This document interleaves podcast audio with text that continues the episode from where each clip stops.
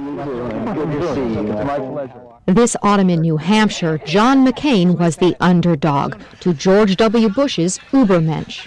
I have not been smoking anything so strong that would indicate that I'm assured of victory yet. This winter, though, is another story. In fact, McCain has morphed into the top dog, the media darling, the maverick candidate New Hampshire voters love to champion. At the Mill Falls Inn in Meredith, McCain basked in his newfound glory. You're very popular at the moment, very in fashion, but you could also fall out of fashion. How do you prevent yourself from being just a fad? Well, first of all, it's nice to be in fashion. That was not the case some months ago. Uh, second of all, you, have got to keep up with the issues. You've got to keep uh, communicating. You've got to keep up the format, which the people of New Hampshire expect, and that is a lot of interaction, a lot of town hall meetings. Thank you very much. So, uh, I don't know if I can maintain this or not, but I know what I think we need to do in order to maintain it. McCain's bus, dubbed the Straight Talk Express, is an apt metaphor for his campaign and its appeal here. This whole concept of you being a straight talker, how has this served you in your life and how has it hindered you? I think the mood of the country now is, not just New Hampshire, but I think the mood of the country is they're tired of all this spinning. They think that spinning, they correctly uh, have uh, come to the conclusion that spinning is lying.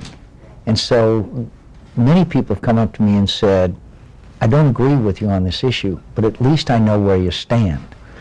So one of the reasons why we may be resonating is because they don't want uh, a, a, spun story. They'd rather hear the truth and make their own judgments than this spinning.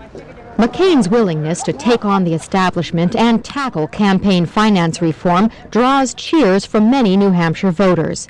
But it also raises a crucial question. If McCain were to win the presidency, could he lead a Congress he's at times vilified?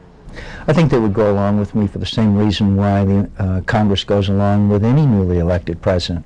I'm, I'm campaigning, asking for a clear mandate from the American people to reform the institutions of government and reform the campaign finance system. I can go to Congress and say, look, I campaigned on this. The American people endorsed my proposals. This isn't any feel-good, amorphous campaign. This campaign is very specific. According to an article in the Washington Post, there's a core group of Republican senators that, quote, hate you. If you became president, how would you work with these people? Well, I, am not sure that they're, quote, hate me. Uh, there are many uh, Republican senators and some Democrat senators who are very concerned about the situation if I were President of the United States because the status quo would not prevail. I would break the grip of the lobbyists over Washington and the big money, and that frightens a lot of people. It also attracts a lot of people. Uh, I think he's leading here because I think Bush is, represents a typical politician who when asked a question, doesn't answer it, and McCain, when asked a question, does answer it. So I think people like his his upfrontness. Being a POW is a very difficult experience, so it probably means he's had his trial by fire.